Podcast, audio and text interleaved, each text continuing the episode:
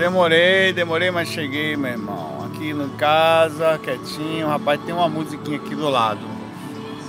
Espero que vocês não estejam ouvindo. Porra. Que barulheira, meu irmão, que esse umbral gosta. Meu irmão, eu sei que eu já toquei essas coisas, já compus essas coisas, justamente porque eles consomem essas coisas. Já, to, já fui, assim, um dos, um, um dos entusiastas e um dos que acabaram de certa forma proporcionalmente tendo algum retorno disso, né? Pegando recursos lá no umbral, meu amigo, que barulheira. E as letras? Você me abandonou, eu chorei. Meu fiofó ficou. Cara, que coisa o tempo inteiro. Eu estou triste sem você, cadê você? Eu não sei o que. Ah, cara, que negócio brabo. Mas beleza. Como é, eu, eu tô, tô com a musiquinha perto do ouvido aqui para não ouvir aquilo lá. Vou tentar ver se eu coloco do lado de cá. Aqui. Poxa, vocês conseguem ouvir? Deixa eu parar minha musiquinha aqui. Vocês conseguem ouvir? Puta merda. É. Música, cara. Tem uma musiquinha aqui do lado aqui. Que meu amigo, que qualidade de música. Isso, isso de alguma forma, e assim, pelo fato de você só uma coisa é você dançar, curtir tá, e movimentar o corpo.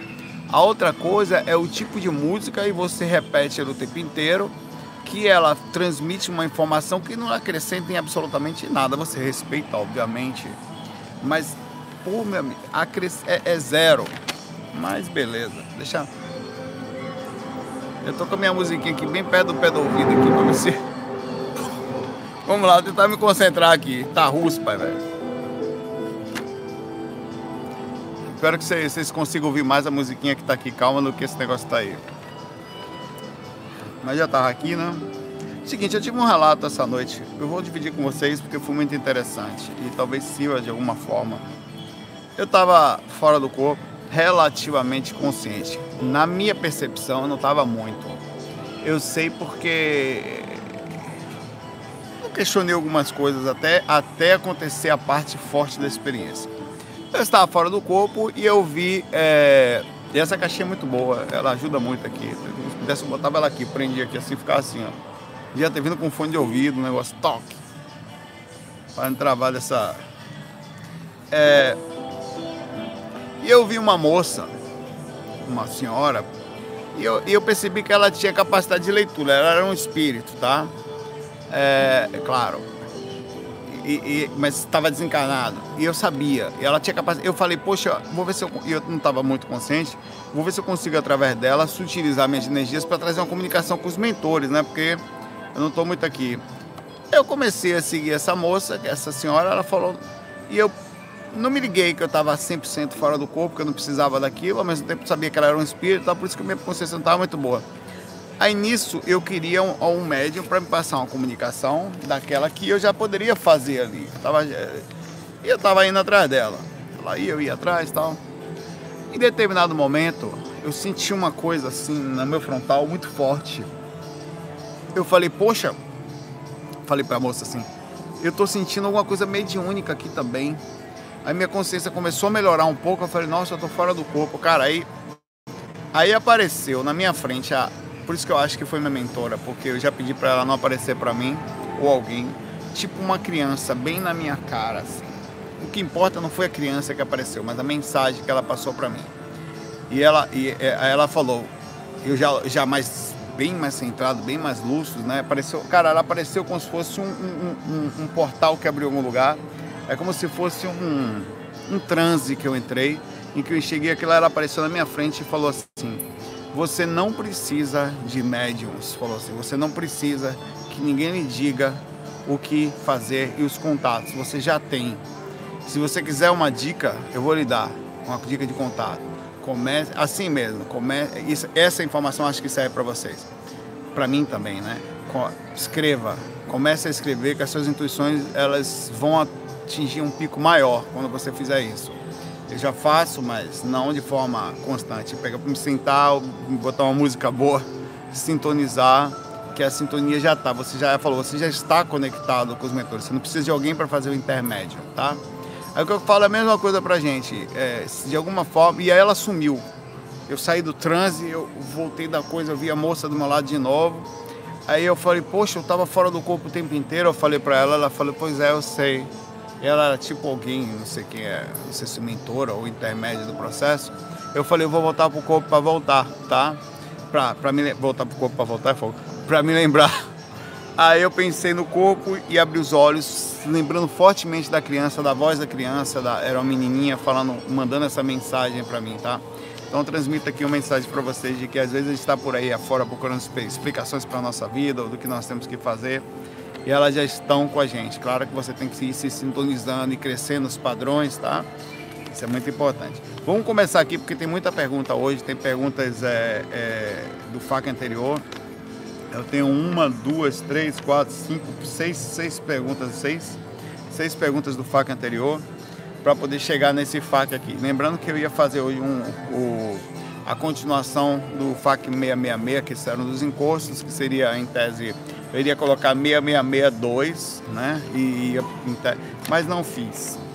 Na hora que eu vi, eu não fiz, a energia está um pouquinho mais calma hoje, começou tenso e diminuiu. Eu não vou mexer em ninho de vespeiro hoje não. É, a Renata pergunta aqui. Não, perdão. É Renata? Não, foi o chefe. O Renata é a próxima, é o chefe, tá? Chefe, o chefe Alexander. Vou fazer uma pergunta que fiz há algum tempo.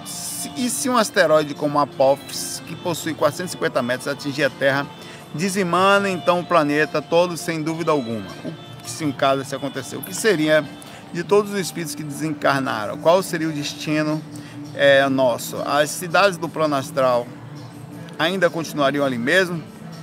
A Terra, mesmo a Terra tendo sido vaporizada, teremos que continuar a encarnação em outro planeta? Bom, isso é uma pergunta muito complexa, é uma pergunta que entra na suposição, na subjetividade, eu não tenho como responder com precisão, eu não tenho como dar uma resposta precisa sobre isso aqui, mas essas coisas já aconteceram, se você olhar a, a Lua, se não, você olhar qualquer planeta, qualquer, fora os planetas gasosos que não dá para ver, Mercúrio, Marte, Vênus, que a gente não consegue ver também a parte que ele é fechado, mas, dá, mas ele é rochoso também você a Lua, você vai ver que elas estão cheias de crateras correspondentes a asteroides e sei lá o que, meteoros, meteoritos que bateram ali.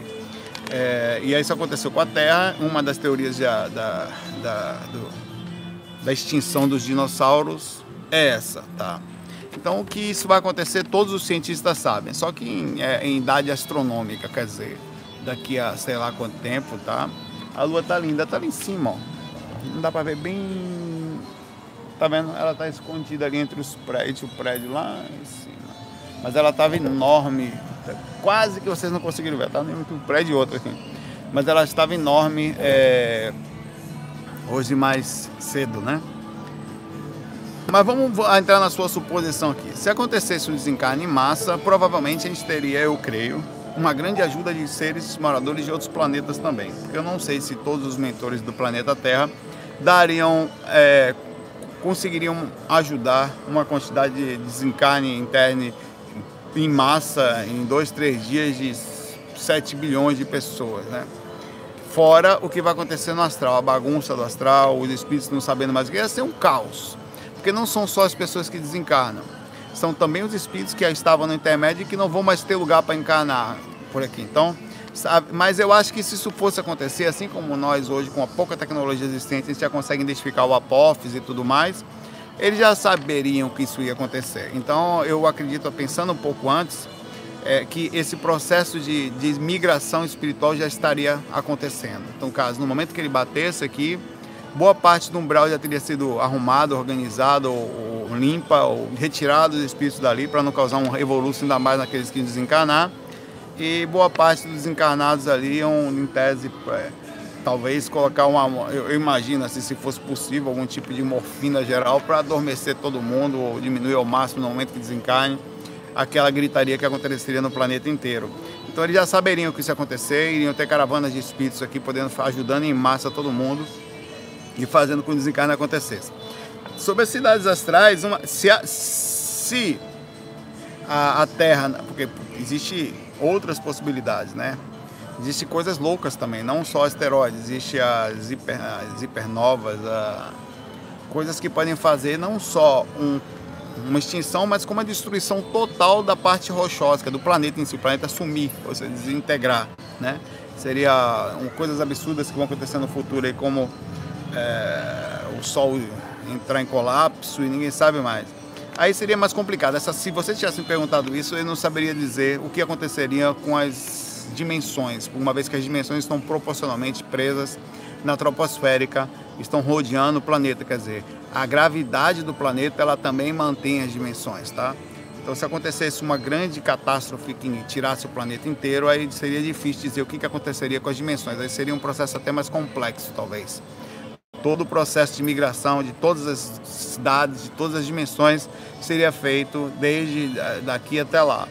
É, eles já saberiam. Mas como no caso de um asteroide bater na Terra, eu não, eu não acredito que as cidades astrais seriam de cara é talvez as primeiras frequências, né, as dimensões mais altas atingidas diretamente. Tá? Talvez se tivesse algum problema aí, não sei, não dá para dizer.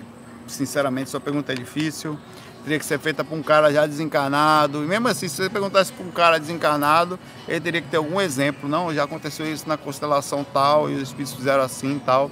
É muito difícil dizer, mas a verdade é que de alguma forma eles são meio que preparados, porque isso não acontece eventualmente por aí, né? é, mas nem todo planeta que isso acontece tem em tese vida no plano físico. As vidas acontecem, devem existir em todos os lados, mas nos planos diferentes, astrais ou mentais, ou sei lá quais são os nomes de um plano. Qual é o plano? Se você parar para pensar, é, eu estava conversando outro dia sobre essa loucura total, de que a gente conversando que o corpo astral, ele em tese, em tese ele chegaria a uma velocidade meia da luz.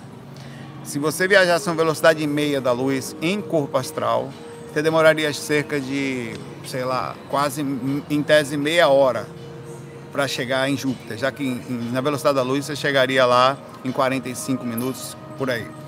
Em tese, se você em 30 minutos na velocidade da luz e meia para chegar em Júpiter. Então, em tese, não dá para chegar em tese, batendo do princípio que tem esse limite de velocidade, não dá para chegar em corpo astral em Júpiter você teria, o tempo de retorno não seria suficiente que o carro precisasse o corpo para ficar lá, volta miserável, não tinha como chegar, né? Tem um limite de velocidade, tá? É, o que eu quero falar com isso, na questão da, da distância, é que se você fosse até em Júpiter, eu não sei como é que é a, como, como é que é a coisa. Para chegar em Júpiter, em tese, isso teoricamente, assim, você teria que deixar o corpo astral aqui, tá? Ir até Júpiter, e lá utilizar o corpo que eles utilizam, que eles têm lá para acessar as frequências. Qual que corpo é esse? Seria um corpo astral de lá? Provavelmente infinitamente mais sutil, se é que teria esse nome, porque a quantidade de, de, de coisas que pode ter diferente aí afora, ninguém entende qual é, tá? Então dá para chegar a Júpiter projetado, mas em tese, isso é tudo, tá? Em corpo mental. Você teria que sair daqui de corpo mental e ao chegar lá você pegar usar um corpo de lá de Júpiter, tá? Não tem como saber. Sinceramente, é uma pergunta muito complexa, mas é uma pergunta interessante para a gente sentar aqui nos Orego e bater um papo. Quem gosta desse tipo de conversa? Sentar, bater um papo sobre essas coisas, né? Não é legal? Apesar de ser muito Orego, é o tipo de conversa que se senta numa mesa assim, a galera, vamos lá, vamos começar? Todo mundo pronto? Beleza, não precisa nem fumar nada, porque só falar isso aí você fica essa é boa, viu? Pergunta da boa, chefe. Um abraço para você. A Renata pergunta aqui: Saulo, beleza? Eu faço TVP, Terapias de Vidas Passadas. Certo? É, em uma dessas sessões, me vi sendo minha avó, mãe biológica da minha mãe, que faleceu em 1887. Eu nasci em 1989 e não fui criada pela mãe verdadeira. E Holanda era amante do Miguel, que era casado com Irani. Ela era mãe biológica, ela, ela se viu como mãe, avó dela. Mas ela não foi criada por tal, porque ela era casada com Irani e criada por Miguel.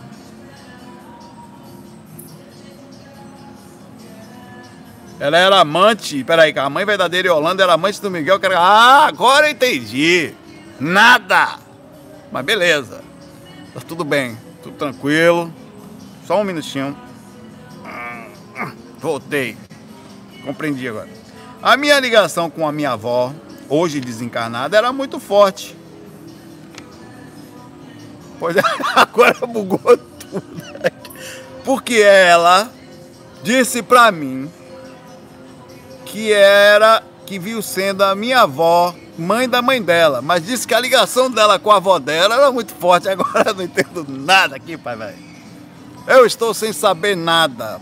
Eu quero saber também, eu não vou conseguir dormir, se quer saber quem é esse Miguel e quem é essa Irani. Preciso de informações. Como nós vamos viver a partir ela conta a novela pra gente, encaixou dois personagens na miséria da, da, da história dela aqui, e a gente não sabe mais quem são agora. Vamos lá, beleza. E ela tem uma ligação, é, deve ser outra avó aqui. A minha ligação com a minha avó, hoje. Ah, pô, com o avô dela, pô. Tô lendo errado. Desculpa. tá foda. A ligação com o avô. Porque ela disse, já que eu sou ela, a minha ligação com o avô é muito forte. Ah, rapaz, desculpa, ô Renato. Eu que. O orégano é tanto aqui, porque tá escuro aqui. Então quando eu desço a mão aqui, fica, fica assim, cara. Não consigo ler direito. O negócio tá escuro. Desculpa, cara. É animal, não sabe ler, acento circunflexo animal. A minha ligação com meu avô, claro, se você é ela, a ligação com seu avô naturalmente vai ser forte. Depois de todo, é, era muito forte, tá? Um ano após o seu falecimento, ele vinha conversar comigo em sonho. Pô, eu fiquei preocupado aqui. Às vezes ainda aparece. Já faz 13 anos do desencarne dele. E a personalidade, a personalidade de Holanda, na terapia de vida passada, que é a avó dela, que teoricamente é ela, achou graça que na vida, a pessoa que faz o negócio dela lá, na vida dela ela não queria mais. Como é, pá? Ela não queria mais. Como é, rapaz? Eu não entendi o que você falou. Vinha nessa vida neta, caso sou eu a paixão dele. Ele, ela era a paixão do avô. E quando questionada por que voltou filha da própria filha, rapaz, tá falando aqui, disse que, que porque pediu muito e queria ficar perto dela. Minha mãe não chegou a conhecer a Yolanda. Já viu casos parecidos, ó, velho? Eu tô complicado. A sua mãe não conheceu a mãe dela. Que tá foda. Eu não tô entendendo mais nada aqui, pai, velho. Oi. Ela é filha da avó, que morreu antes dela nascer, só que a mãe não conheceu a avó. Eu tá fogo. Aí tá complexo. O Olega aqui, ó. Ô, Renata, não pode antes de chá de cogumelo, orégano, antes de começar a escrever um negócio. Você tem que. Vou me concentrar agora, vou ficar duas horas sem nenhuma substância. Antes de mandar mensagem para pai, porque pai não entende nada. Mas eu entendi o que você quis falar aqui. Ela pergunta se existe intis, isso tudo aqui foi legal, porque a gente se emocionou. Né? Eu tô, tô rindo aqui por fora, mas por dentro eu choro. É disse o seguinte, que a, se é possível que ela tenha sido avó. É possível, essas coisas acontecem. Não tem essa matemática, não, não espera muito tempo, é relativo. Tem muita relatividade aí, depende das coisas que tem que acontecer, cara. Né? Às vezes o espírito vem rapidamente. Eu entendi, a, eu entendi a pergunta dela. Vocês não complicam a pergunta da menina, não. Tá? Foi tranquila a pergunta dela. Ela só perguntou aqui, pela uma direção um pouco complexa para nossa mente, porque ela tem uma mente mais aberta. Nós que não entendemos. Eu, no caso, né? Por ser possível que ela tenha sido avó e tenha encarnado tão rápido. A pergunta dela é essa, só. É possível, obviamente que sim. Não é muito pouco tempo para encarnar, não é, mas não é possível, não é sim, por que não? Vai logo aí, velho, aproveita que já, tá, já reencarna o processo para você até continuar de por alguma forma fazendo alguma coisa que ficou pendente, ou aproveitar alguma coisa que não aproveitou, né? Tranquilão, cara, viu? Pergunta dela só essa. O resto da novela aqui a gente está curioso. Depois ela vai mandar explicando. Não, só você entendeu errado. Miguel é aquele cara, Irani é outro, Irani, a Yolanda é aquela outra pessoa. Minha mãe, que é a filha da filha, minha mãe não chegou a conhecer a Yolanda. Ficou um pouco, né? A gente ficou assim, sem entender, mas ao mesmo tempo foi legal. A gente tá falando de Júpiter aqui, tá tudo certo. É, analisa, um abraço para você, para sua avó, para Yolanda, para sua avó, para o Irani, para o Miguel, para todo mundo. Para sua avó e você não poderia que seria um abraço duplo, né? Um pleonasmo, um abraço pleonástico. Vamos lá. Analisa Ribeiro fala aqui.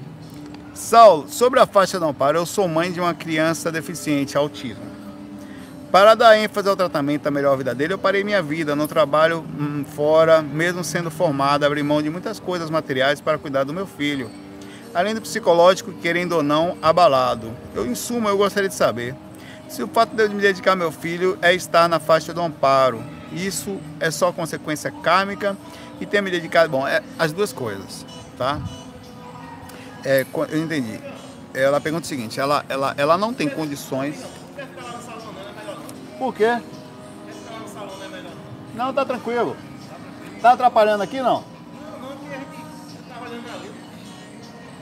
Não, tá tranquilo. Viu? Ah, obrigado. É que o porteiro gosta muito de mim ali. Ele gosta tanto de mim, que é, é muito amigo meu ele ali. Aí ele me se preocupou que eu estava sentado no chão, pertinho da piscina à noite. Ele acha que perguntou se eu não queria ficar num lugar melhor. Eu falei, não, tá bom, tá bom. Deixa eu aqui. É, vamos lá, voltando para a pergunta dela aqui, de eu me concentrar de novo aqui. Bom, ela abandonou tudo e não tem condições de fazer nada pelo mundo, porque o filho dela puxa muito tempo é, para ela. E ela pergunta se essa dedicação completa ao filho dela também pode ser considerado faixa do amparo. Pode. São as duas coisas. Primeira coisa, as pessoas da família, nós temos um, uma função direta de dever, tá? Mas o fato de você se desprender para ele, se você colocar-se à disposição deles, tá? É, eu, eu, eu, perguntei para ele se não tá. Porque às vezes o cara vem educado falando. Ser humano é um bicho muito complexo, velho. E tem um curso, pega um cara aí da janela, o cara aparece ali, vê o cara sentado ali sozinho ali, capaz de reclamar, mas não foi ainda bem, é normal. É, ser, ser humano é um negócio complicado, né? Enfim. Você faz as duas coisas, analisa. No seu caso, é, um, é o dever e a repercussão do grupo Karma e também o desprendimento, tá? Agora, não dá para negar que tem casos kármicos. Ainda assim, se você simplifica a situação, coloca de forma amorosa, vira faixa do amparo.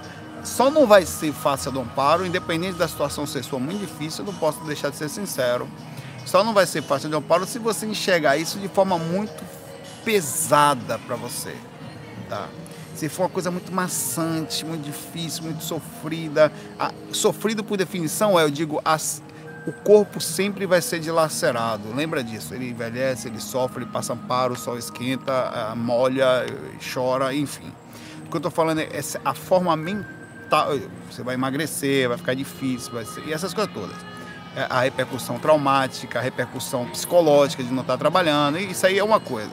Mas ainda assim, com tudo isso, na hora que você se dedica à ação em si, você é leve para você, você faz com amor, você se dedica. Isso você estaria na faixa de. A faixa do amparo, é importante você entender ela. É, ela, ela está ali quando a ação que você faz é voltada à positividade, à sinceridade disso, tá? É, aí, por definição, você está nela. A faixa não paro não é uma coisa forçada, não é uma ajuda forçada. Até porque muita gente acaba fazendo, é, é, vira um processo kármico quando assim é, tá? Quando você tem que fazer e não tem jeito. E por definição, você não está na faixa não para. Você estaria em tese entre a parte da oração, que é a dedicação sincera, uma força constante que você iria pedir, e uma tentativa de estar na questão da sintonia, tá? Tentando manter sintonizada para não se perder dentro do que você está fazendo. Para entrar na faixa do amparo, que é a faixa dos mentores, você tem que estar dentro da questão total da abnegação, em conjunto com a sensação do prazer do que você está fazendo. É, apesar de tudo, você se sente é, iluminado com o que você está fazendo. Você se sente completo, aquilo acalma seu coração, aquilo repercute. Haverá retorno do, do que você está fazendo, mas você não necessariamente vai estar na faixa do amparo. Para estar lá, a ação não pode ser, você não pode se sentir gastado, porque senão você não vai estar, você só vai estar fazendo o processo kármico ou um processo daquilo. Infelizmente, a maioria das pessoas não consegue entrar na faixa do amparo pelo nível de egoísmo que elas estão. É, assim, é, ela, ela, ela desprende o seu tempo, mas não é tão simples assim, é muito pesado, tá? Um abraço para você, abraço para o seu filho, para a sua situação, seja como for, faça o seu melhor dê o seu melhor, não se cobre tanto se você não entra totalmente nessa força, nessa faixa do amparo. Não é, é as coisas acontecem do jeito que a, a, é a lapidação da consciência, ela chega, ela vai na hora certinha, tá? Se você estiver, ótimo. Você vai sentir assim, retorna-se sensações de positividade, eventualmente você se sente forte, uma energia legal, com intuições, você se sente abraçado, porque você está o tempo todo ali. Para se sentir abraçado, você, em tese, com a presença espiritual, independente de você lá estar, é quando você está sintonizado, quer dizer, você entra numa energia boa, mas ainda não é a faixa do par. A faixa do par é dedicação. Dedicação sincera, verdadeira, desprendimento, abnegação. E mesmo assim, sofrido, mas em paz. Porque você está bem. Tá? Você se sente útil também. É, é complexo, mas é porque tem a ver com a questão espiritual mesmo, né? A Mônica Cavalcante fala aqui, Saulo, idade do projetor astral interfere no processo? Por exemplo, um projetor de 85 anos tem experiência igual a de uns que tinham 25 anos de idade? Vamos lá. Não. A idade em tese, é, ela não vai ser problema para ninguém. O que vai ser a forma como, infelizmente, em tese, a idade faz. Muito novo, pouca experiência, é, e o corpo, a consciência não controla ainda o cérebro, é, não consegue a quantidade de preocupação que você tem no mundo, normalmente você se perde um pouco no começo. Depois de um certo tempo, vem filhos, parentes, é, família, casamento, trabalho, e muitas pessoas perdem contato com a espiritualidade. Em tese é o seguinte: quanto mais novo você é, mais perto da espiritualidade você está. Tá? Só que a imaturidade causa a um certa dificuldade. Quanto mais novo você é, mais fácil você vai sentir as energias. Quanto mais novo você é, mais perto, em tese. A maioria das pessoas começa a sair do corpo novinhas, tá? Eu comecei e tal, todo mundo. O problema é o seguinte: em, por, por que, que é mais fácil novo? Porque você acabou de chegar na encarnação e a quantidade de preocupações versus a parte psicológica da, da, da vida ainda não te pegou totalmente. Porém, tem um detalhe interessante. É ma, você vai sentir mais energias por causa do tempo que você tem com você, a calma que você tem, menos preocupação. Porém, olha que interessante, é mais difícil sentir as energias novo do que mais velho. Em tese, quando mais velho você está, mais desprendido das energias, porque vai se gastando as energias da vida, vai tendo maior soltura energética. Quanto mais velho você está, maior a abertura de aura, porque você fica com menos densificação do processo da encarnação. Quanto mais velho você está, em tese, mais fácil sair do corpo. Só que isso seria pela parte simplesmente mecânica, mas tem um processo que é mais forte que a parte mecânica, que é a parte psicológica, que ela destrói o processo da capacidade de sentir pelo direcionamento mental, religião colocada na mente, travas, é, extremismos, cheio de coisa complexa, cheio daquela informação, como Raul Seixas falava, que essa visão fechada sobre. Do, é, como é que ele falava? Eu que não sendo é, com aquela visão, é metamorfose ambulante, né? Fechada ou igual sobre as coisas, você não conseguir mais mudar, seguindo os padrões, tá? Isso, isso é muito comum, os costumes. Eu gosto assim, eu não mudo mais, e vai, o cérebro vai atrofiando, não mais vai pegando informação. Isso é muito comum na idade, tá? E, e isso deixa a coisa complexa, e principalmente a quantidade de coisa que aconteceu, você tem que fazer uma reciclagem após uma certa idade, que é tentar sentir o que... Agora é interessante, só para terminar isso aqui. Se você é novo, procura não se sentir a última bolacha do biscoito e ter calma na, na ansiedade. Calma, tentar encontrar, respirar mais, entrar mais em contato com você, tá? É, se você for mais velho, tudo que você tinha na juventude ainda está com você. Basta se entrar em contato sempre vai estar, como está da forma espiritual também. Só que não dá para negar que todas aquelas coisas, por exemplo, tem gente que tem ideia, uma vez eu recebi um e-mail de uma pessoa assim, Saulo, eu sou engenheiro civil, tal, não sei o quê, e por causa dessa coisa de ser engenheiro, eu tenho muita dificuldade, para mim não tem muita lógica, tá? Eu cheguei e falei assim para ele, então quer dizer, você antes de encarnar era um espírito, nessa vida você encaixou um monte de informação, Aí no processo disso você engessou as informações passando pelo filtro daquilo que você viu por 6, 7, 10 anos na faculdade, foi isso? E você então virou um personagem daquele curso que você fez, porque você passou a estudar muito e, e passou a pesquisar e pensar. Pensar é muito bom, mas o engenheiro deveria pensar que a gente não sabe todas as coisas. Abre-se. Não, mas eu estou abrindo então. Então ele foi estudando e começou a sair do corpo. Ele, todas as visões fechadas que ele tinha, aquela complicação fortíssima dele de ser engenheiro de tal, e ter essas coisas. Quer dizer, o cara tinha um personagem da engenharia dentro dele. Ele não conseguia sair daquilo. Era tão interessante aquilo que ele acreditava ser um engenheiro super lógico, que, nós, que, que vendia essa imagem constantemente, inclusive usando o termo que ele falou, eu tenho cérebro de engenheiro, quer dizer, cérebro de engenheiro? Como assim? Não, porque ele era um personagem de uma direção que ele encaixou e vendia a imagem desse personagem. E ele vivia aquilo como se aquele curso que ele teve de poucos anos fosse o resto da vida dele inteira. Não, pô.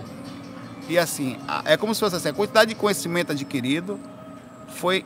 A, a, isso acontece em todos os aspectos. Nós não sabemos tudo. A melhor coisa que tem que fazer é observar e com calma, não tal. Diminuir os impactos. Então, depois de uma certa idade, essa vai ser a sua maior batalha. Reciclar fazer o retorno do, do processo, conseguir reciclar para sentir, entrar em contato com você e essas informações fechadas, travadas, elas vão tirar o tato da coisa. Elas vão tirar o tato. É esse é o problema da idade, tá? E o cara tá todo cheio, cheio de coisa, tá condicionado, tá acostumado. Por exemplo, tinha um cara, outro cara, outra pessoa que me mandou. O cara não conseguia fazer nada mais. Tipo, que cara foi tão complexo aquela coisa. O travesseiro dele era no mesmo lugar, a forma que ele dormia, ele tinha, ele tinha padrões para tudo. Então, para ele fazer o padrão de deitar e sair do corpo, ele teve que mudar toda uma concepção que para ele foi quase impossível. Ele deitava na hora certa, acordava na hora certa, ele tinha. Sabe quando você pega os padrões de vida, não estão errados, não, mas eles vão encaixando um, dois. Cara, você tem ali é, dois mil dias de padrão, meu irmão, para você mudar, meu velho é complexo e não tem nada errado também nisso. O problema é você conseguir deitar e não dormir, por exemplo. Ele está acostumado a fechar os olhos e avisar e, e apagava rapidamente. Aí, e, não, eu não consigo. Eu falei, não, não, que nenhuma pessoa. Eu aprendi isso com uma pessoa quando eu era novinho no IPC. Eu estava de cabeça baixa, meio envergonhado. A pessoa levantou minha cabeça assim, foi não lembro o nome dessa mulher até hoje. Levantou minha cabeça e falou assim: nunca abaixa a cabeça, olha, olha para mim. Depois até fica com olhar. Tá bom. E outra coisa, não diga eu não consigo, diga eu ainda não consigo. Porque você vai dar entrada no seu cérebro de possibilidade e não de que você está fechado, tá? Então, tá aí. Tá? Uma dica boa que a gente aprende e nunca mais esquece. Um abraço aí e vamos lá. Tem esse negócio de idade não, que tem as limitações da nossa consciência ou em função do corpo ou a vida nos dominando nos levando na boiada aí, tá? É, uma vida é só uma vida, velho. Se a gente é espírito, só... você não é engenheiro, não, pai, velho. Você é um espírito. Que nessa Aí na outra, então, você é médico. Não só é o seguinte, minha vida de médico. Aí na outra não tem oportunidade de nada, é o Zé da Enxada. Aí você fala, não, não eu não. É, essa música tá horrível, cara. Eu não tenho capacidade de estudar, não, porque eu sou o Zé da Enxada. Não, meu irmão, você tem sim. Você tem. O que você tem é a limitação da que essa vida. Trava... Então por isso você tem que tomar até cuidado no julgar, porque quer dizer, o outro que não é engenheiro não tem cérebro de lógica, é um pensamento raso no processo, é muito mais do que isso. É só uma vida. Somos muito mais do que isso aqui. Ah, não acredita, não vá deitar, vai ver. Dá para ver. Começa a sair do corpo, vê o corpo, sai, vai lá, vê o cara, vê o espírito, fala pro outro, vai você vai lá e veja. Isso aí já pode ser, tem que acreditar. Não, não depende de acreditar. A maioria da galera que tá vendo aí já saiu do corpo. A senhorita do bem pergunta aqui. Um abraço para a Mônica. Saulo, vejo que você. Ah, tá. Foi a pergunta do médico sobre medicina. Eu vejo que você quer dizer que gostaria de ser médico. Pois bem, eu sou. Eu sou. Formei-me há dois anos e meio. Me formei. Estou muito frustrada. Lá vem. Espera aí, minha doutora, que eu vou sentar aqui para nós conversar. Com essa, esse som super legal que está acontecendo. Meu Deus! Trabalho pelo SUS. Já entendemos a frustração dela já. Bichinha. E os gestores só querem saber de números, pois para depois os políticos dizerem que foram resolvidos mais de tal, tantos 7 mil, não sei o que casos. Eles não querem qualidade, nos permite uma média de 15 minutos para atender cada paciente, escrever tudo no prontuário, solicitar algum exame e passar um remedinho. Já ousei fazer diferente, atender direitinho, mas quase me mandaram embora. Ou seja, se ela atender mais de 15 minutos, observe o que, ela está falando aqui.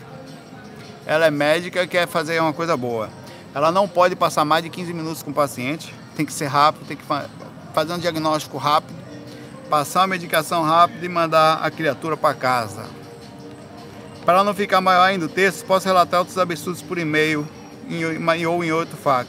Se tiver algum médico aqui na minha cidade, é, aqui que na minha cidade onde trabalho não é assim, por favor falem, pois eu não aguento mais, estou em conflito interno gigante. Bichinha, ela tá, ela tá agoniada porque quer, quer fazer a medicina de forma. Aí você já realmente, vamos lá.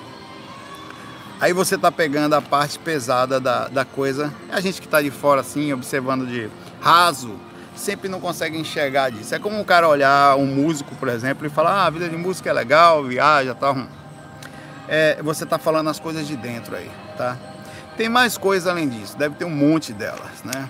De situações e mais situações, de casos e mais casos. É...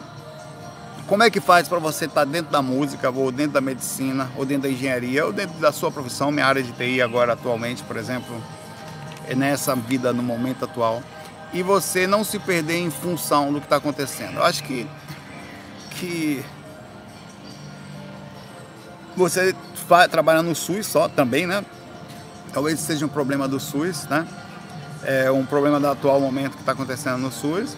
Eu não sei se o hospital particular é assim, por isso que seria importante outras pessoas que sejam médicos, que façam um trabalho desse, se tem alguma cobrança sobre isso. Eu creio que vai ter uma proporção disso, mas normalmente uma, um médico, normalmente para ter mais tranquilidade para fazer disso, ele iria ter que ter o seu próprio eh, consultório e com isso também é, de alguma forma poder dar maior atenção. Eu, eu, por exemplo, fui no médico esses dias fazer um eletro, né? Porque era negócio do coração lá, então não tive nada tal. E o médico, pelo contrário, era uma pessoa conhecida. Ele ficava falando com a gente e a gente agoniado, porque tinha gente esperando lá fora. Ele falando, falando, falando, e olhava para Natália e tinha pessoas, assim, tipo, quatro, cinco pessoas esperando, idosos. E o cara falava, falava, falava, eu, ele falava uma coisa, eu comecei a ficar frustrado, eu comecei a falar, ele falou mais. E uma consulta que era para durar 15 minutos já estava lá 45. Então, é, é, assim, é, já é um outro lado aí. Já é a questão, eu, eu ficava preocupado, com, eu fiquei preocupado que as pessoas estavam esperando, assim. Até falar, rapaz, estou me sentindo mal. Um idoso ali fora esperando para ser atendido e a gente. Por isso que eu acho que é relativo, talvez seja complexo no SUS, é, mas eu acho que a questão da consciência é uma coisa muito importante. É, e você tem que saber se adaptar aí, né? Como eu tive também. Eu, eu dizer para você que eu não tinha meus conflitos também no meio da música. Eu tive vários deles, inclusive conflitos por isso meu específico, né? De eu fazia um monte de coisa legal, não dava certo, só fazia, só dava certo as porcarias, velho. Só isso que dava e você nem queria ouvir, pô, é, é triste isso. É a mesma coisa aqui, cara. Você, por exemplo, você chega aqui e faz uma eu tô me dedicando esse, ao projeto do GVA há quantos anos? Ah, tem um retorno. Né? Mas eu não, tem, não posso me comparar com outras coisas. Se estivesse falando, se eu quisesse números ou pessoas, estava falando de outras coisas, né? Você tem que se adaptar, tem que encontrar uma forma de estrategicamente se adaptar ou tentar ser boa no que você faz nos 15 minutos ou durante os 15, 15 20 minutos que você pode ficar com seus pacientes, você dá aquela atenção verdadeira, você se aproxima, você tenta ir mais a fundo na medida do possível, não ser só superficial, né? Como os médicos que, que que a gente vê, é, só mesmo que estão ali só para. A maioria das pessoas só querem dinheiro, mesmo ali. Com o tempo passa a ser esse o foco da coisa, né? Qual é o seu plano? Se você não tem, não consegue nem chegar ali, né? É complexo, complexo. Eu acho que você pode fazer, tentar encontrar. Acredite, se você está complexado aí na medicina, você vai estar em qualquer lugar que você for. Todo lugar é assim. Eu às vezes me, eu estou no trabalho, aí dá assim, começa a dar 10 para meio-dia Começa todo mundo a olhar pro relógio assim. Da meio dia em ponto, levanta todo mundo do escritório. Quase como se fosse um monte de robô. Pum! Estão fazendo o que ali, velho? Batendo ponto? É meio robô, cara, assim. As pessoas que não tá fazendo. O mundo já deveria estar tá diferente. Várias coisas estão erradas aí. É, várias situações que. É, eu já tenho, por exemplo, eu tenho, eu, no meu conhecimento de TI, eu posso dizer para você com certeza que 60 a 70% das pessoas que trabalham no escritório onde eu tenho, podiam estar trabalhando em casa. Com telefone, IP, tá? De fora, o sistema todo já está aí fora, banco de dados, tudo fora. Estão fazendo o que ali? Gastando tempo, pegando no trânsito, sentado o dia todo ali. É, é o que importa é produção, tá, tudo, tudo tá meio que travado, engessado ainda. Mas você tem que criar uma forma de estratégia. A gente não tem condições de chegar e mudar o sistema rapidamente, né? Mas é importante esse tipo de diálogo, inclusive mandar essa mensagem para cá, para a gente começar a conversar sobre. Pessoas vão pensando aqui, outros vão pensando ali, e a gente consegue vibrar uma energia, talvez alguém que seja um empresário, alguém que trabalhe no hospital, alguém começa a olhar que as coisas não funcionam assim, somente, né? A gente, se for assim, as filas do SUS estão gigantescas. Talvez por esse motivo eles façam essa coisa rápida aí, vaza, vaza, vaza, e a média de 15 minutos, né? como se nós fôssemos robôs em que você conseguiria fazer um diagnóstico geral, meio que proporcional, assim, em cada pessoa, como se ela, ó, oh, é isso aqui, ah, memória RAM, ah, isso aqui, ah, não, isso aí com certeza é processador, vamos trocar aqui, ah, talento, vamos trocar um HD, botar um SSD, é, não funciona assim o negócio, o corpo é diferente, as pessoas têm energia, as pessoas têm processos psicológicos, e muitas vezes você não é só médico, você acaba sendo psicólogo delas ali, né? Ó, oh, pare de fumar, pô, quem não sabe uma desgrama dessa, você não está ali só para cuidar do corpo, você cuida do comportamento da pessoa. Um grande abraço aí para você, senhorita do bem, é o nominho fofinho da médica. É, inveja branca de estar onde você está, tá? Aproveite. Porque nessa vida aqui só deu para falar de projeção. Sem reclamar. É o que eu faço que eu não estou fazendo. Eu tenho essa estratégia, né? Faz um canal, vai falar de medicina em outro lugar, vai ajudar de outras formas. Faz alguma coisa além disso tá? Sei que é difícil, às vezes dá um jeitinho. Grande abraço aí, senhorita do bem. O Fábio Alves está mandando essa pergunta aqui há 10 milhões de anos pra gente. Ele manda um vídeo é, muito complexo, por sinal, com grande é, possibilidade de conflito, onde esse vídeo ele pergunta aqui, Saulo, o que você acha, Fábio Alves, sobre essa perspectiva quanto à espiritualidade diferença entre ponto de vista espírita e ocultista. É o seguinte, ele mandou, ele, ele, é, esse vídeo fala o seguinte: o ocultismo ele faz uma análise sobre o que o espiritismo pensa e o que o ocultismo pensa em relação à mediunidade, o uso da, do contato espiritual com a espiritualidade e várias outras coisas. Segundo o ocultismo, em partes daquilo que falava ali, o gasto energético ou o contato com a espiritualidade, ele, ele não é correto ou não seria a melhor coisa que tem. Tá? Não seria bom. É, lembrando que tem um monte de informações, um monte de, de, de dados por aí, que o tempo todo as pessoas me perguntam. Eu costumo falar assim, é, como assim eu, sou muito lógico nas coisas, na observação, eu tento ser. Às vezes eu posso até perder, me perder algumas vezes. Como assim o contato mediúnico não é bom? As pessoas estão tendo, irmão. Ah, então não deve. Minha mãe não tinha jeito. Minha mãe estava, minha mãe estava, como eu falei, numa procissão em Santos, a mediunidade pegou ela. Às vezes eu tô aqui deitado com minha esposa, nem consigo falar, ela incorpora ali, não tem jeito, não tem controle. Ah, Saulo, você fala de espiritualidade, então você traz espírito para perto. Mas que, que cara sai do corpo desde novo e nunca deixei de ver. Eu já vi essa mensagem. Essa aqui eu achei quando eu era novo. Em uma das casas que eu fui, quando eu fui procurar informação sobre o professor astral, eles falaram para mim o seguinte: eu não vou dizer onde foi. Não saia do corpo sempre que você vai perder energia vital e vai morrer cedo. Uma das coisas que eu ouvi. Todo mundo está saindo do corpo, velho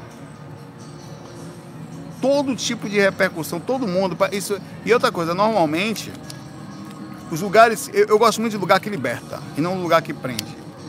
Por exemplo, pessoas que pegam informação, eu, eu, eu não estou julgando nada, só estou falando o que eu vejo.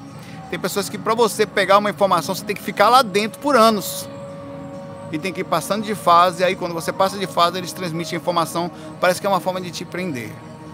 Tem pessoas que quando você vai se afastar do lugar, eles dizem que se você sair você vai ser obsediado.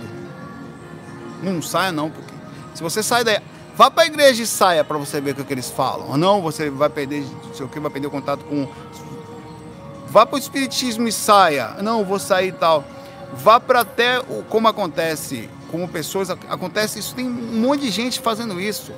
Até em lugares do IPC, quando você sai de lá, eles falam que se você saísse, você estaria indo de encontro ao seu período intermissivo, que em tese foram os cursos que você fez aqui. Cara, isso é tudo técnica de prender o peão lá dentro, velho. E acabou. Mas não tem a menor dúvida disso. Isso é tua, tudo lugar que impõe muito medo, que impõe muito peso, que você fica preso lá dentro, que não consegue você sair, que todos, sem exceção, a utilização disso. Você é um ser livre e as coisas estão acontecendo o tempo inteiro. As, as melhores coisas existentes são as coisas simples, as naturais, elas estão aí. O ser humano é o que é antes de ter religião, antes de ter o escambau todo. Não tinha espiritismo, não tinha ocultismo, não tinha hinduísmo, não tinha escambau nenhum. Tinha o ser humano há 10 mil anos atrás, sentindo a energia dos outros que desencarnavam aqui, sem nenhum tipo de conceito. Ele já se sentiu mal, sentiu angústia, sentiu encosto que matava o outro. Já estava acontecendo proporcionalmente. Aí chega o ser humano e fala, pô, é assim agora. Ó, oh, aí vai encaixando as coisas na mente. Olha, aí chega Moisés, desce da montanha. Não matarás. É lógico que tem que falar aquilo. Para segurar os peãozados lá, meu irmão. Tem que segurar a galera, velho. Não cobiçarás a mulher do próximo, tá vendo, velho? É, é, é o mesmo princípio um pouquinho maior. Então, velho, uma coisa que eu ia dizer pra você. Deita e sai do corpo existe. Vai lá ver os conceitos, até os conceitos de medo foram coisas enraizadas colocadas. Isso é uma coisa. Você pode ver, não depende de mim. Não precisa, na verdade, eu no curso, no curso novo, é que eu não, eu não consigo ir para frente desse curso, eu tenho que adiantar ele logo. A primeira coisa que eu falo é o seguinte: pule para o capítulo 36, coitado, muita gente até hoje fala. E lá tem uma técnica que você vai fazer antes de ouvir tudo que eu estou falando aqui. Por que, que eu fiz aquilo? Porque eu não queria que as pessoas ouvissem aquilo achando que eu enchi ela, a mente dela de linguiça. E ela depois ia sentir quiso baseado naquilo que eu falei. Eu queria que ela fosse sentir as energias independente tá? De, do que eu tinha falado. Aquilo sempre existiu. Sempre. As coisas sempre estiveram aí. Não faz diferença se fulano diz que é X, que se moldou, se coordenou, se processou, se disse que era assim, que veio fulano de outro planeta, porque sempre é assim. Fulano vem de outro planeta, fala só para aquele cara que é escolhido. Foi assim desde da, da, da, do islamismo. O anjo Gabriel pegou um cara lá na caverna e passou as informações só para Maomé lá. Moisés, que passou para o cara lá em cima da montanha ou para o cara que é um cara danado que recebe informações de Astacheran e passa só ele consegue passar a informação. Cara, tá aí para todo mundo. A coisa é igual para todo mundo, é simples para todo mundo, descomplica ao máximo possível. Nem o que eu falo, nem o que o Espiritismo fala, nem do nada. É simplificação do processo. Vá ver, vá pesquisar, observe a simplicidade da natureza. A informação já está em você. Quando você vai deitar, você está indo para algum lugar. Para onde? abre a mente. Cara, o tempo inteiro eu faço isso. Às vezes eu vou deitar, vou fazer técnica, o que, que eu não estou vendo? O que está travado de acordo com as coisas que eu fui lendo, que eu fui vendo aqui? Quantas coisas eu posso estar errado? Quantas coisas não estou direcionando do jeitinho correto? Porque você fica enchendo a mente. Outro dia os caras vêm para mim e falam, Saulo, esse negócio da encarnação aí, pô, essa música aí, vontade de pegar uma bomba, falei, ah, esse negócio da encarnação. Ouvi falar que a encarnação é um aprisionamento. Você ouviu falar onde, pai velho? Quem falou, não, porque o cara ouviu lá, que viu. De onde ele tirou essa informação? Você já foi ver por você? Não, porque ele viu. Mas, velho, a informação que a gente tem simples é a coisa. Sai do corpo e vai ver, cara. É a musiquinha que tá tocando aqui do lado, é horrível, cara. O porteiro recebeu uma intuição lá, pediu para ir para lá, que é menos música. Eu falei, não, vou ficar aqui mesmo com barulho aqui, né? Não estou dizendo que essas pessoas, eu acho que tudo acontece proporcional. E às vezes dá uma travada aqui a colar, acho que é tudo informação que é captada de pedacinho, aí o cara acha que, olha, eu recebi a informação. Tem uma mensagem, eu já falei isso algumas vezes, para mim é uma coisa muito legal. Diz que, digamos que isso aqui seja um espelho desse tamanho. Tá todo cortadinho aqui que eu dobrei, tá vendo? Diz que a verdade, a verdade humana, isso aqui isso é como um espelho que reflete o céu. Se você pegasse esse espelho aqui, olhasse para ele e visse o reflexo do céu, ainda assim você só ia ver um pedacinho. E essa é a verdade. Aí o que, que aconteceu com a verdade humana? Ela caiu e quebrou-se em vários pedacinhos. Tá? Cada pessoa em algum lugar do mundo pegou parte desses pedacinhos da intuição, desse tamanho aqui assim. Aí o cara vai lá, recebe uma intuição. Não, eu recebi uma intuição aqui tal, desse tamanho. Ele reflete o céu também.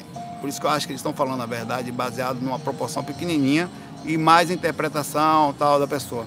Não, ó, é assim, ó. Eu sei, eu sinto o Deus que está lá em cima. É assim e eu tenho certeza que eu posso comprovar. Então as pessoas acabam cada um defendendo as suas coisas. Estão todo mundo mais ou menos certo, mas ainda assim super limitados. Acho que é por isso que a gente tem que abrir a mente, continuar estudando.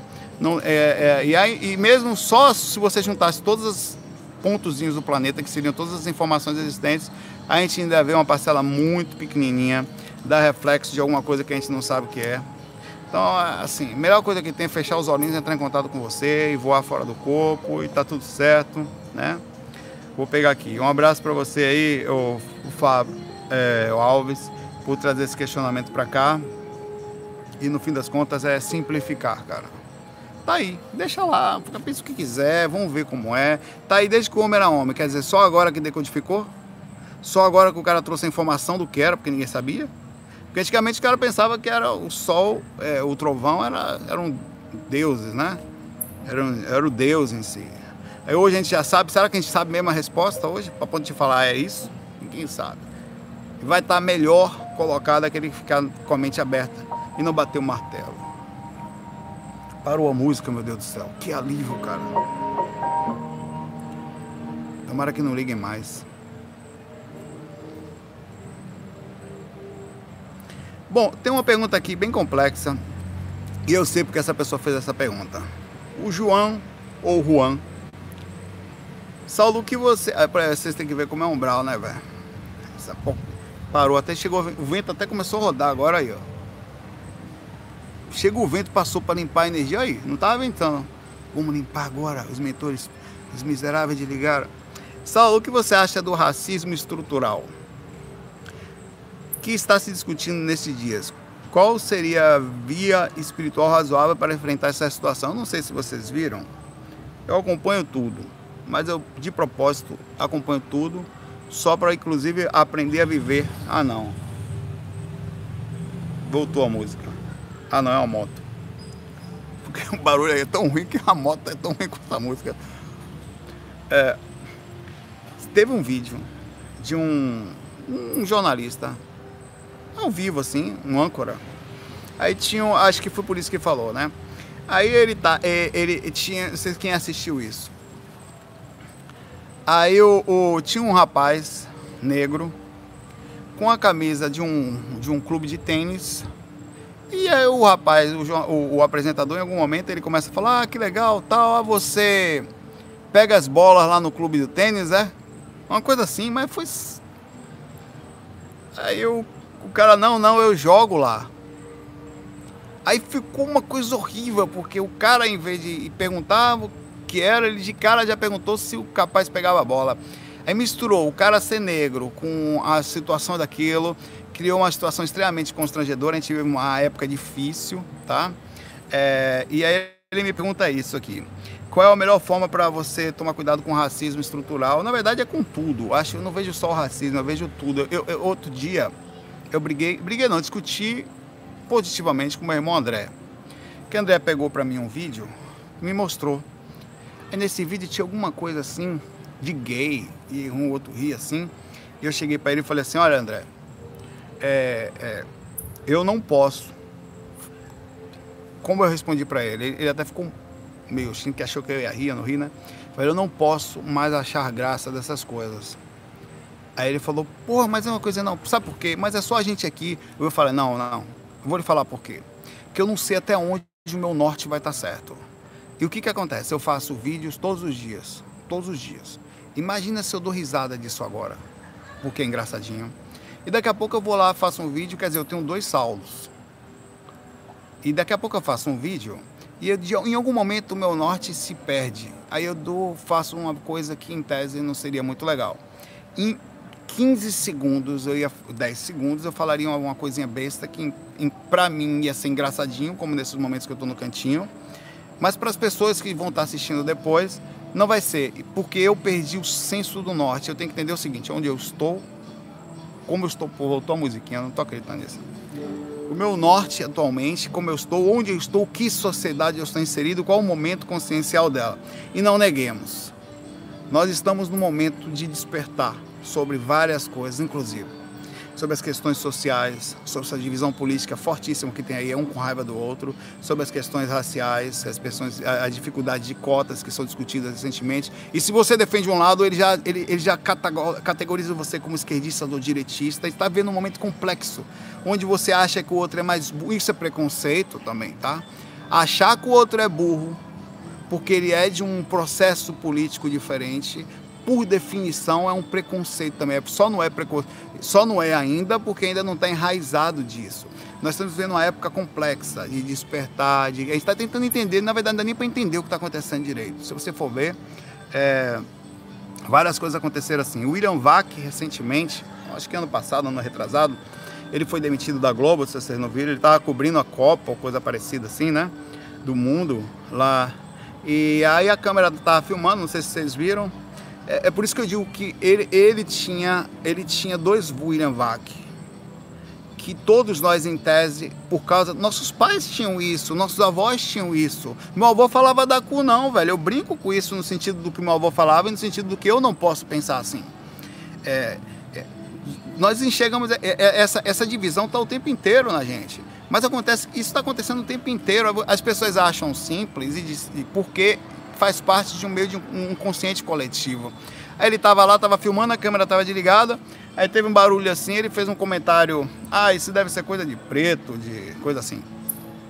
E aquilo filmou e viralizou. O cara quase teve a vida destruída, né?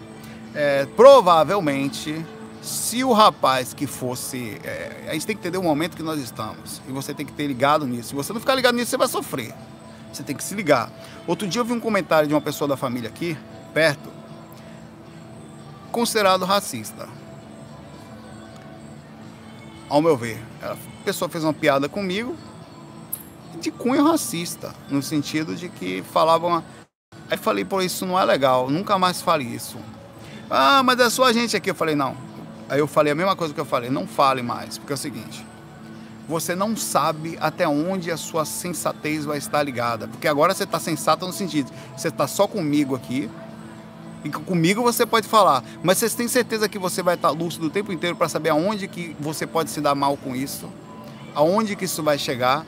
Cara, é muito. Eu sei que a gente pensa as coisas, que as coisas existem, mas se você não se ligar aonde você está e o momento que a gente está vivendo, esse despertar, vai sofrer nesse momento social. E a gente precisa respeitar as pessoas, encontrar um meio melhor. Existe um melindre muito forte, existe um sofrimento muito forte, existe pessoas que, é, isso é verdade, fui, você vê isso na Bahia, você vê nos lugares, é, por causa das gerações passadas, inclusive, é, uma pessoa que trabalhou na casa da minha mãe, a avó dela era escrava, velho. Na época da escravidão, meu.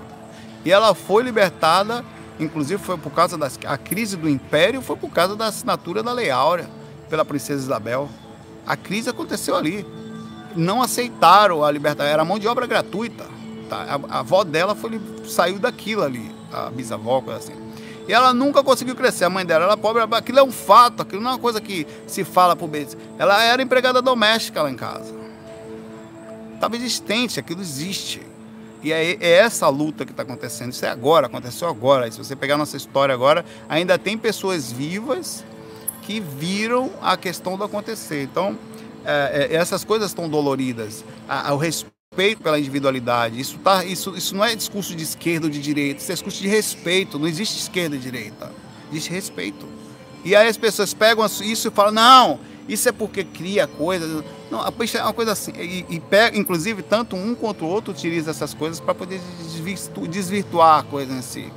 Respeitar é simples. Se respeita, tá? Eu digo assim, existem pessoas, por exemplo, minha, a, a, essa senhora que trabalhava lá na minha, ela já era senhora, que ela viu a avó dela contar as histórias delas da época da escravidão, de como aconteceu. Ela ouviu falar. Então, como que ela como que ela conseguiria crescer? Ela não tinha, os pais não tinham recursos, não tinha nada, elas eram pobres, continuaram pobres e vão continuar. Por quanto tempo, né? Aí vem aí as discussões dos processos, aí que entra. Né? E hoje, ainda hoje, ainda existe, cara. E o nosso próprio país faz isso. Dentro do próprio do sistema do governo atualmente. Você tem o salário dos ministros do STF, dos deputados, 40 vezes maior que o salário mínimo, 30 e poucas vezes maior. Como é que o negócio vai para frente, meu irmão? Não tem condições. Mas não tem a menor condição. A gente tem que alinhar isso aí, né? Isso não tem a ver com ideia de divisão, um melhor, outro melhor, tem a ver com sensatez, só uma coisa simples. Será que alguém é 40 vezes mais inteligente que a outra pessoa, merece 40 vezes dentro do mesmo sistema? É complexo o negócio. Não tem como ir para frente. Então esse tipo de coisa, que, eu acho que essa questão do racismo estrutural, ela está enraizada na gente, no sentido... E tem coisas que você tem que tomar cuidado. Existe estereotipo, não vou mentir. Tem. Você está na rua, hoje em dia tem essas coisas, eu até falo, rapaz, vamos tomar cuidado tal. Por causa da pobreza da dificuldade, a maioria, a maioria das pessoas que são presas, presas são pretos e pardos. Que hoje no país a gente sofrem pela dificuldade. É você pega e fala, não, isso é uma estatística, ou isso é uma conversa, é uma verdade. Por que, que elas estão sendo presas? Por que está lá dessa forma? Cria um inconsciente coletivo, fortíssimo na gente, e a gente não pensa sobre o assunto, vai repetindo, vai andando. Esse é o racismo estrutural. É aquele que a gente vai vivendo o conceito da coisa, que o cara, então se o cara é, é dessa forma, é mais arriscado. Você cria conceitos inconscientes. É inconsciente. O que esse repórter fez aqui foi um processo inconsciente. Ele não pensa, não analisa, segue o processo normal, todo mundo sentiu, quer dizer, viralizou, coitado do rapaz teve que se explicar é, pela situação, pedir desculpa, que não foi intenção, tal, foi algo inconsciente. Ele disse também que a pessoa estava com a camisa que aquela camisa só só as pessoas que usam aquela camisa fazem aquele trabalho lá. Aí ele pensou aquilo, tal, mas aí até que ele se explicasse, enfim, né? Complexo. Então não custa nada, se tiver que dar um conselho sobre alguma coisa, sobre isso aqui, é falar isso que eu falei para ele lá, cara. Toma cuidado, se você faz, procura aos pouquinhos parar. Eu tenho tentado, tá? Eu brinco, eu sou um cara tranquilo. A coisa é você brincar com todas as coisas de forma suave. Bom, dá para fazer humor. Eu tenho, se vocês pararem para ver, eu mudei até isso em mim. A questão de falar muito palavrão, eventualmente eu solto um ou outro, mas eu mudei mais algumas coisas, porque dá para dá pra você ser feliz sem isso. E dá para fazer as coisas sem precisar é, desrespeitar ninguém ou também pensar antes de falar, agir, ter um pouquinho mais de calma. E quando, toda vez que alguém fizer uma piada para você por fora, não aceite mesmo que você não comente na hora, não chame atenção, faça um checklist na não, não para você não perder o norte, porque em algum momento você vai perder. Aí quando estiver no meio daquilo, tem gente que sua vida é destruída por causa disso. Nós vemos uma época de melindre, de dificuldade, de busca por direitos. E alguns vão sofrer por muitos. Então esses caras que se expõem mais, se você vão sofrer mais porque a gente quer que alguém, nós temos a necessidade de ver as pessoas sofrerem isso também é um problema na sociedade. De que alguém sofra pelo que fez, no entanto, a gente também faz. É meio que uma hipocrisia inconsciente, ou muita gente da nossa família faz. Né? É o problema do umbral. Nós somos inquisitores. Nós queremos destruir o próximo, por qualquer motivo, qualquer coisa que aconteça. Que raiva, ela, essa raiva destrói, tá? Então, na, na, na, dúvida, é melhor não falar. É melhor, é melhor se ligar, cara. Uma pessoa fala, eu já dou um passo atrás. Eu não posso perder meu norte. Às vezes eu nem sei se eu tenho tanto, então no mínimo eu tenho que conversar com ele, tá errado. Fale não, pai, velho.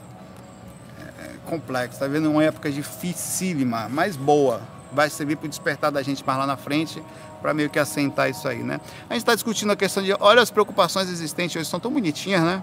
Ainda que forte por um lado, a questão da alimentação, de comer melhor, de, de cuidar mais dos bichinhos. Então tem uma parte gostosa nisso, cara tem uma coisa boa. Pô, preocupar com as pessoas, pô, fazer com que as pessoas não. Ah, o cara quer ter uma dificuldade, uma diferença, ou, ou, ou, uma forma de viver, uma forma de enxergar, ou é homossexual. Aí tentar diminuir ao máximo isso. As pessoas são automaticamente são categorizadas por determinadas coisas que tem na sociedade. Existe um processo muito complexo aí, cara. Muito, muito difícil. A gente deveria respeitar. Isso não tem nada a ver com politicamente correto. Isso tem a ver com respeito. Ponto. Só isso. É, né, ser sincero demais não precisa, velho. Ah, eu vou falar, não. Inclusive é melhor até mudar essa parte sincera sua. Respeitar é a coisa mais importante existente que a gente tem aqui, cara. Respeitar. É assim que você quer ser, velho. Duas coisas. Faz mal para alguém, faz mal para alguém, acabou, pai, velho. É, é, o Ricardo pergunta aqui. Saulo, como vai? Espero que você responda a minha pergunta dessa vez. Senão, vou ter que entregar alguma via astral de, de outro jeito. Gostei muito do seu livro, comecei a ver os seus vídeos, não sabia que era você era o mesmo do livro lá. Só vi que era o mesmo depois que você contou aquela história da gangue astral que te cercou. Pô, você leu meu livro não sabia que era eu, mano, velho. Que negócio engraçado. E você fez brincadeira de deixar embora. Bom, eu queria te perguntar, o relato rap, né? Eu queria te perguntar uma coisa, na, na verdade duas. Além da projeção você tem sonhos lúcidos? Claro, sempre. A projeção semiconsciente é sonho lúcido, tá? Quando você está semiconsciente, você categoriza a rememoração como sonho lúcido. Você aceita a oportunidade de voar, você tem uma ideia mais ou menos. Eu estava semiconsciente essa última noite. E abri a lucidez ali. Contei o relato no começo do vídeo, volta lá e assiste. É, ele pergunta, quero dizer, sonho, não sonho de viagem. Pergunta, qual dos dois é melhor método para transformar sonho lúcido em, em projeção astral? Como assim? Ah, qual é o melhor método para... Ah, bom, tem várias técnicas. A melhor técnica é a lucidez constante, questionamento constante, observação constante das suas atitudes, sempre ficar lúcido agora aqui, sempre. Por exemplo, isso agora que eu falei sobre a questão do racismo estrutural é uma lucidez. É, é, é eu, por exemplo, é a mesma. Cara, que interessante isso que eu vou falar. Lembra que eu falo que eu tento ficar lúcido no corpo, para consequência ficar lúcido fora do corpo? Beleza. Eu não posso ter dois Saulos. Eu não posso tem um Saulo fora do corpo e tem um Saulo no corpo. Eu tenho que tentar ser a mesma coisa, porque tudo que eu estou sendo aqui vai ter uma proporção do que eu vou ser fora do corpo. Quer dizer, tentar ficar acordado, tentar ficar lúcido, tentar ter sensatez, pensar sério, ser ético, emocionalmente equilibrado e essas coisas todas. Mexer energia aqui, questionar as coisas que eu vou fazer aqui, como consequência eu vou fazer lá fora. A mesma coisa eu falei quando a pessoa veio me contar uma piada que ela tinha um teor perigoso, tá? eu falei, não, eu não posso rir disso. E eu falei para meu irmão, desculpa, eu não posso rir disso. Ele ficou sem graça, mas eu tive que falar. Porque se eu for rir disso agora, em algum momento eu posso me perder. E eu vou estar tá fazendo um vídeo falando alguma coisa com uma pessoa, eu vou rir e não vai ser legal. Eu vou, eu vou, eu vou perder o norte do que eu estou fazendo. Eu tenho que ser o mesmo aqui para eu conseguir ser o mesmo em outro lugar. Então é a mesma coisa. A melhor forma de você acordar enquanto você está fora do corpo é você no corpo estar tá sempre lúcido, constantemente questionando você. Agora, por exemplo, eu estou aonde? Não, estou sentado aqui perto da piscina, no coisa, fazendo. Tenho certeza que estou aqui? Peraí, deixa eu fazer uma checagem aqui. Bom, me sentindo minhas energias. Deixa eu puxar meu dedo. Bom, meu dedo não esticou aqui, tá? Mas ainda assim, deixa eu fazer uma análise. Tô fazendo, eu acho que eu estou fazendo um vídeo e acho que tem, sei lá, 600 pessoas assistindo. Até estou vendo agora beleza, não, aparentemente eu tô aqui, eu porque é o seguinte, quando você estiver fora do corpo é a mesma coisa, vai ser tudo igual, com uma sensação de ida, de vinda, de onde você veio, onde você está, e é uma preocupação para onde você está indo. Por exemplo, você está fora do corpo, foi para, para no meio de um lugar perigoso, está tentando pegar um ônibus preocupado para voltar para casa. Você sabe onde você está, você sabe para onde você tem que ir. Então provavelmente vai ser difícil você conseguir acordar naquele processo pela preocupação constante que você tem. Então você tem que questionar, pô, tô fora do que porra é isso que eu tô fazendo aqui, velho? Porque eu tô sentado num lugar diferente agora. Eu muito bem poderia estar fora do corpo aqui agora. Poderia, eu não poderia. Você poderia estar fora do corpo pensando estar assistindo um vídeo de alguma pessoa que você está fazendo associação, como se fosse o Saulo, e alguns mentor pode estar utilizando a ideia da viagem astral para despertar você, você não dá o clique. Então uma das dicas é essa. Aí fora isso são várias outras. É, várias coisas que você vai pegando experiência. Essa, por exemplo, que eu falei. Toda vez que você estiver fora do corpo, pensando em voltar para casa, tenha certeza que você está fora do corpo. Tá desesperado, não sei onde eu tô, como é que é quase garantido que a experiência extracorpórea, velho. Você aparece lá fora e, é, é, é, e umbral é um buraco, então você fica preocupado em ser assaltado, preocupado procurando um ônibus. Então isso é um procedimento. Aí, aí você precisa questionar, porque de repente isso pode estar acontecendo aqui. Esse questionamento ele cria um mínimo de proporção na sua personalidade, ele cria um padrão, um padrão de observação, um padrão de, de, constante questionamento. Você vai fazer a mesma. Eu estava fora do corpo, eu fiz isso. Eu, velho, que estranho, velho. Tô seguindo essa moça e eu estava acordando, mas não estava. De repente dá um clique, o mentor vem, ele pega você, o desperta, ou você é melhor energia, ou em algum momento o seu corpo muda, porque tem isso também, né? O corpo muda o padrão cerebral e, e proporciona a você um processo melhor de rememoração ou despertar externo. Então são vários fatores que vai acontecer, que você vai ser induzido, tá? A perder. Tem um monte de técnicas que ajuda, mas a melhor delas é essa, porque você vira a própria transformação. Você vira a coisa em si, tá? Você não depende posteriormente de, enfim, de, de acordar lá fora por um acaso. Não, você se tornou a coisa. A Débora Nunes pergunta aqui: Bom dia, zecúlogos e sonhadores. Cebosos presentes. Que menina educada. Pergunto: A proteção energética gerada pelos pensamentos, imposição das mãos, mantras, orações diversas, pode repercutir até qual nível na volta do local onde moramos? Em volta do local onde moramos, só na primeira dimensão? Vamos lá. Você quer falar o seguinte: é, trabalho energético, posição de mão, oração, quanto isso pode repercutir sobre isso? Muito, tá? Na proporção sua em função de quem mora no lugar. Poxa, só, você me lascou. Eu costumo, eu falo isso comumente, tá? Normalmente. Você, se você mora sozinha, vai depender. Em que lugar? No apartamento? É um pouquinho mais difícil que mora gente embaixo, mora gente em cima, mas dá, tá? Vamos lá, vou pensar a coisa melhor possível. Você mora sozinho numa casa. E tem um certo espaço, não mora ninguém embaixo, não mora ninguém em cima e dos lados também tem um certo acostamento assim. Então a energia da casa, após um tempo, só você lá, ela vai ter a sua energia. Se você é uma pessoa que trabalha energia, o seu quarto você dorme sozinho, exterioriza energia sempre, tem que tomar cuidado com os pensamentos, é aquilo que você faz, aí no máximo, quando, até quando vai assistir uma coisa, você assiste fora, ou no máximo um celular na hora de deitar, você vai ter um padrão proporcional, legal dentro da sua casa. Se você agora está no mesmo ambiente e mora com uma outra pessoa, um marido, um namorado, ou uma namorada, no caso dela, eu falando Débora aqui, né? Sei lá. Uma namorada tal.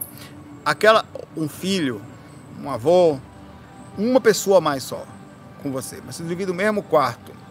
Aí você, como é essa outra pessoa? Essa outra pessoa, em tese, matematicamente, tem 50% da energia da casa. Só que vai lá. Ela passivamente tem a capacidade de vibrar um padrão. Você ativamente, quer dizer, tentando fazer, você consegue, em tese, limpar a casa melhor que uma pessoa passiva. Uma pessoa, é, eu nunca falei disso diretamente, duas pessoas dentro da casa. A outra pessoa até meio negativa, só que ela é uma negativa passiva.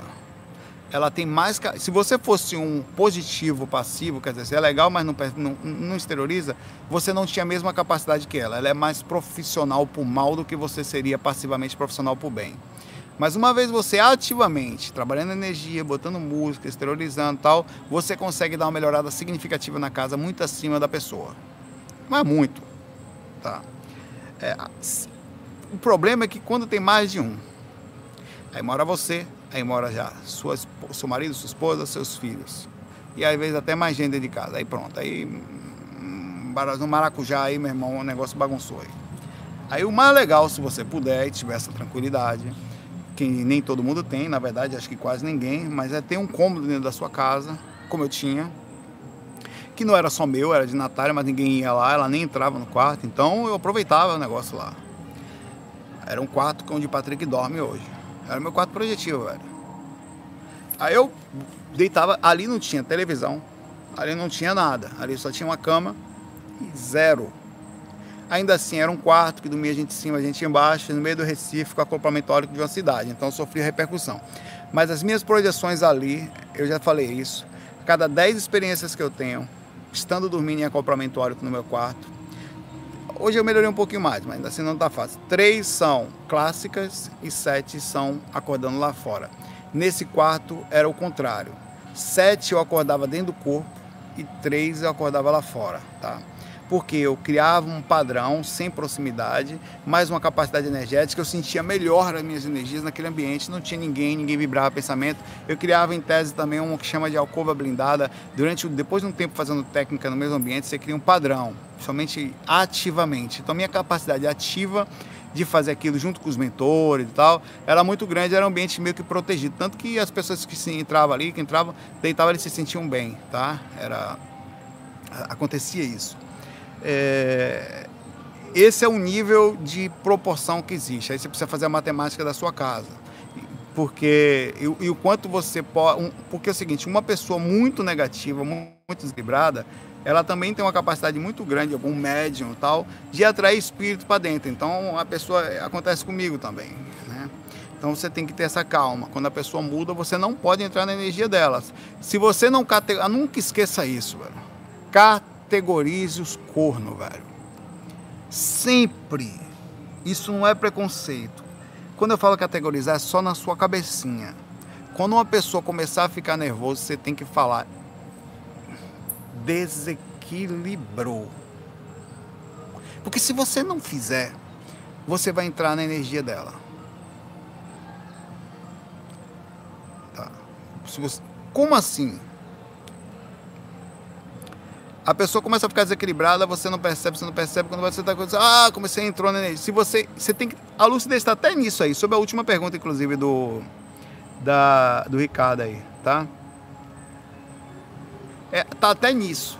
Se você não pegar a pessoa e categorizar ela, olha, nesse momento essa pessoa perdeu a consciência. Nesse momento essa pessoa está desequilibrada.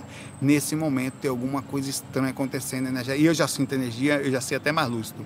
Se eu não ativar agora um modo de entender que ela está assim e colocar-se conscientemente numa posição diferente, vai dar merda. Nós vamos brigar, velho. Ou eu não vou aceitar, ou eu vou me ofender eu vou achar que ela não tem direito a falar aquilo, e a pessoa incorpora, oxi, como acontece comigo, pode segurar as ofensas, velho. É uma pior que a outra, meu pai. Rapaz, você não tem ideia das coisas que eu ouço de espírito quando incorpora, irmão, e Natália. Eu poderia falar para vocês, eu não vou fazer porque eu não quero que vocês fiquem pensando que eu sou coitadinho e tal, mas não tem coitadinho nessa miséria não, meu irmão. Tá? Não tem desse umbral. Não tem coitadinho aqui. Você tem que estar tá calmo. Tá. Ela, e daqui a pouco ela tá a coisinha mais fofinha do mundo, dizendo que me ama do lado. Não é ela, velho. Eu tenho, e se for, é a porque eu sinto a energia do ambiente. Eu, eu, por isso que eu sei. A diferença só é essa. Como eu me mantenho calmo, categorizo a pessoa, coloco na situação melhor, sinto a energia do ambiente, falo, eita, tá? E às vezes eu faço mais. A pessoa desequilibra e eu tô calmo. Eu super quietinho, velho. Eu vou lá na cocó deito do lado da pessoa. Porque minha hora tá boa, eu já categorizei, tal, deito do lado, deito do lado, levo encostando mais, aí encolo mesmo. Aí o espírito do lado já começa a ter dificuldade de fazer, de conseguir ter o processo. Ele não consegue mais perturbar ela. Eu já ali, e de propósito ainda falo, se lascou, pai, velho. Eu fico na boa, super calmo, ela vai mudando, daqui a pouco fica a coisa mais fofinha que tem. O cara sai, perde a sintonia, ela tá cantando. Rapaz, hoje foi assim. Ela tava. Tá, não sei o que, tá, da, pouco tempo depois estava cantando. Lá, lá, lá. Eu, eu falei, ó, oh, pai, que, que bipolaridade da moléstia, velho. Porque você se mantém calmo, tá? E esse procedimento acontece também é uma forma de limpar a energia, porque como eu não entro em atrito, a energia da cá, estou arrumando aqui, porque a posição aqui deixa já a, a, o corpo meio dolorido. Rapaz, outro dia terminei o faca aqui, fui levantar, meu, eu estou sentado no chão mesmo aqui. Meu amigo, parecia um velho. Hum, hum, levantar aqui para ir embora. Aí eu estou chegando os pés que vai acabar agora. Então você quer amar alguém, quer limpar, limpar a casa não é só você não, você tem que aprender a ter paciência com as pessoas da sua casa. Pergunto para você, você limpa a sua casa? Certo. Você tem paciência com as pessoas da sua casa, pai? Hum? Tem não? Ah. Então você não está limpando a casa direito. Se você quiser fazer uma boa limpeza na casa, tem que tentar ter calma com as pessoas que estão desequilibradas na hora que ela for, com as ofensas, não entrar na onda. Estratégia, isso é lucidez. Sabe por que que acontece? Sabe por que, que eu tenho? Que eu, quando eu saio fora do corpo, eu ouço as piores coisas. Como eu não ligo, os caras mesmo que param de me ofender fora do. Oxi, vou matar você. Não sei o que, aquela pessoa lá falam que vai pegar. É o tempo todo, você tem que ter calma. Se você não tem calma, não adianta nada. Vou jogar energia na casa aí, ó. Hum.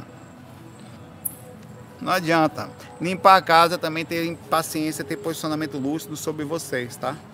Sobre as suas atitudes, sobre quem você ama.